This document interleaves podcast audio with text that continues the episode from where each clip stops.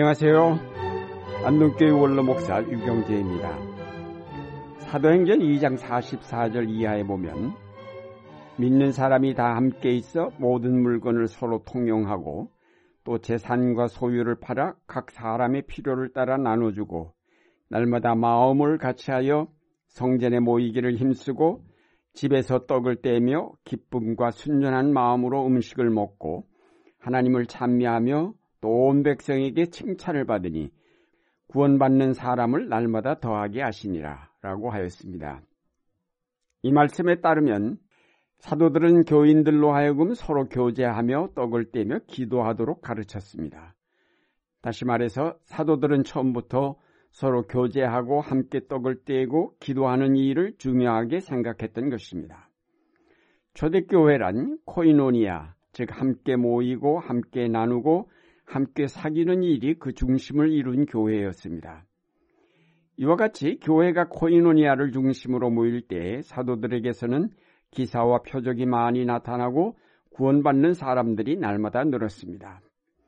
나눔이 있을 때에 기쁨이 있고 순전한 마음을 가질 수가 있으며 그 기쁨과 순전한 마음에서 능력이 나온다는 사실을 알게 됩니다. 이런 초대교회 모습에 비추어 볼 때에 현대교회는 본래적인 모습에서 많이 벗어나 있습니다.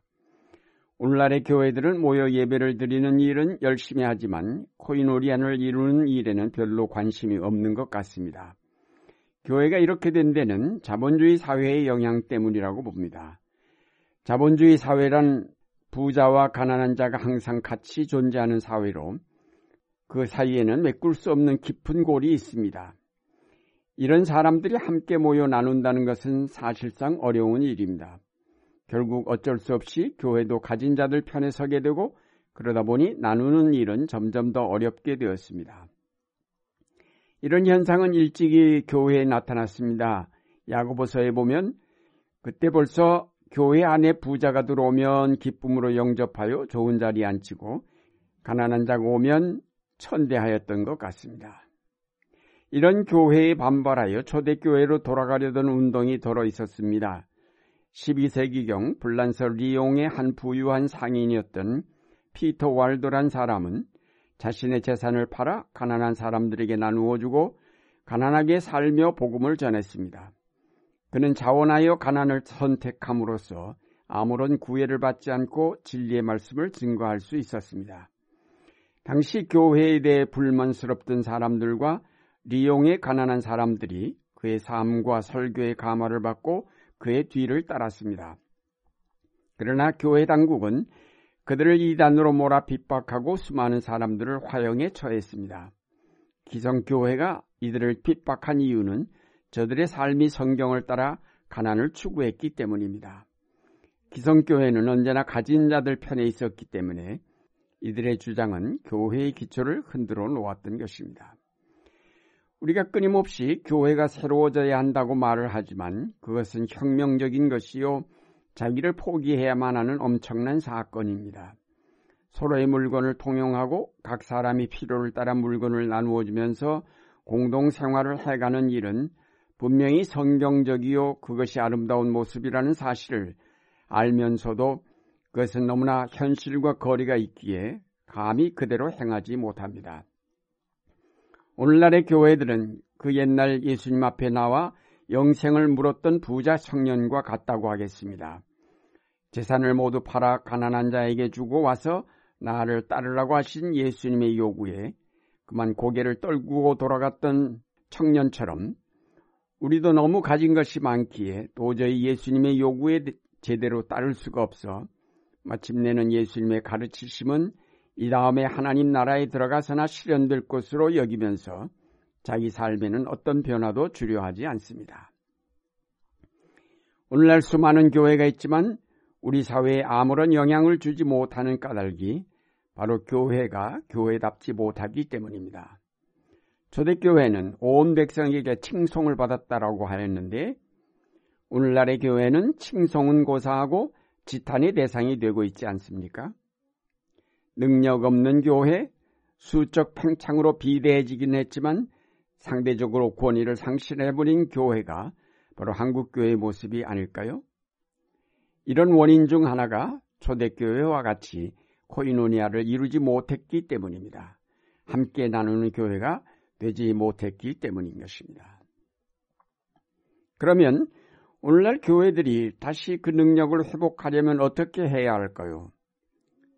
초대교회와 같이 함께 나누는 교회, 코이노니아를 중심으로 모이는 교회가 되어야 할 것입니다. 루터의 종교개혁 이후 개혁교회들은 말씀을 중심으로 한 교회를 이루어 왔습니다. 그래서 주일에 교회에 오는 것은 설교를 듣기 위해 오는 것이 되고 말았습니다.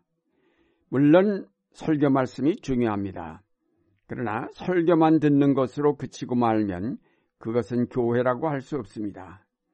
사귐이 없는 교회, 서로 나눔이 없는 교회란 진정한 교회가 아닙니다. 가르침도 중요하지만 사귐은 그보다 더 중요합니다. 우리가 성찬식을 거행하는 뜻도 바로 우리가 잃어버린 사귐을 회복하기 위한 것입니다. 성찬식은 하나의 상징으로 하나의 식탁에 둘러앉은 한 가족임을 확인하는 예식입니다. 요즘 교회들이 주일 예배 후에 점심 식사를 합니다만 단순히 한 끼니를 해결하기 위한 식사에 그친다면 애써 준비한 보람이 없습니다. 이 식탁을 성찬의 식탁으로 생각하고 교제를 나누어야 할 것입니다. 잘 알지 못하던 사람들과 식탁을 함께 함으로 서로 사귀고 형제자매됨을 확인하는 식탁이 되어야 할 것입니다. 교회는 밥상 공동체입니다. 밥상 공동체란 식구들이 한 밥상에 둘러앉아 같이 밥을 먹음으로 서로가 한 가족이며 한 핏줄임을 확인하는 공동체가 아닙니까? 비록 우리가 가진 모든 물건을 함께 나누지는 못해도 적어도 밥상만이라도 함께 나눈다면 대단히 큰 발전을 이룩한 일이 될 것입니다. 밥상을 같이 나누는 일은 예배를 드리는 일 못지 않습니다. 예배는 하나님께 드린 것이라면 밥상에 같이 앉는 일은 형제자매와 함께하는 일입니다. 하나는 종적인 예배라면 다른 하나는 형적인 예배가 됩니다. 교회는 예배 공동체만이 아닙니다. 밥상 공동체이기도 합니다. 이 두 가지가 함께 병행될 때에 참된 교회의 모습에 가까워질 것입니다. 이 밥상 공동체가 효과적으로 이루어질 때에 교회는 놀라운 하늘의 능력을 나타내게 될 것입니다. 어떤 능력들이 나타날까요? 분명히 기적과 이사가 나타날 것입니다.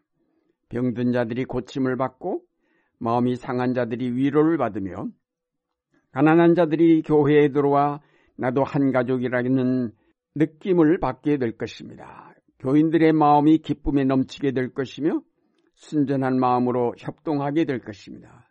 그럴 때 교회는 이루지 못할 일이 없을 것입니다. 우리가 이렇게 내적으로 밥상 공동체를 이루게 될 때 밖으로 이웃과 더 나아가 사회와 함께 나눌 수 있게 될 것입니다. 왜냐하면 힘이 생기기 때문입니다. 나누는 것이 얼마나 중요하고 또 기쁜 일인가를 알게 되기 때문입니다. 사랑하는 여러분, 예수 그리스도를 믿는 일은 이제까지 내가 안주하는 삶에 그대로 머무는 것이 아니라 거기로부터 나와 새로운 그리스도의 몸에 합류하는 것입니다. 나는 죽고 그리스도만이 사는 새로운 삶의 변화입니다. 여기서 공동체가 이루어지고 함께 나누고 함께 사랑하는 새로운 관계가 형성되는 것입니다. 함께 모이고 함께 나누는 생활을 이룩할 때 비로소 거기서 능력이 나타나게 됩니다. 하나님의 영이 그 속에서 역사하시기 때문입니다. 이제 코이노니아의 중요성을 알고 함께 나누기 위하여 모이고 교제하고 교통하여야 하겠습니다. 이 길만이 오늘날의 교회가 새롭게 되는 길이요. 하나님의 역사를 올바로 감당할 수 있는 길입니다. 나눔이 없으므로 막혔던 혈관들을 뚫어 이제는 활발하게 나눔으로 새로운 능력을 발휘하여 하나님의 역사를 이루어가는 여러분이 되시기를 바랍니다.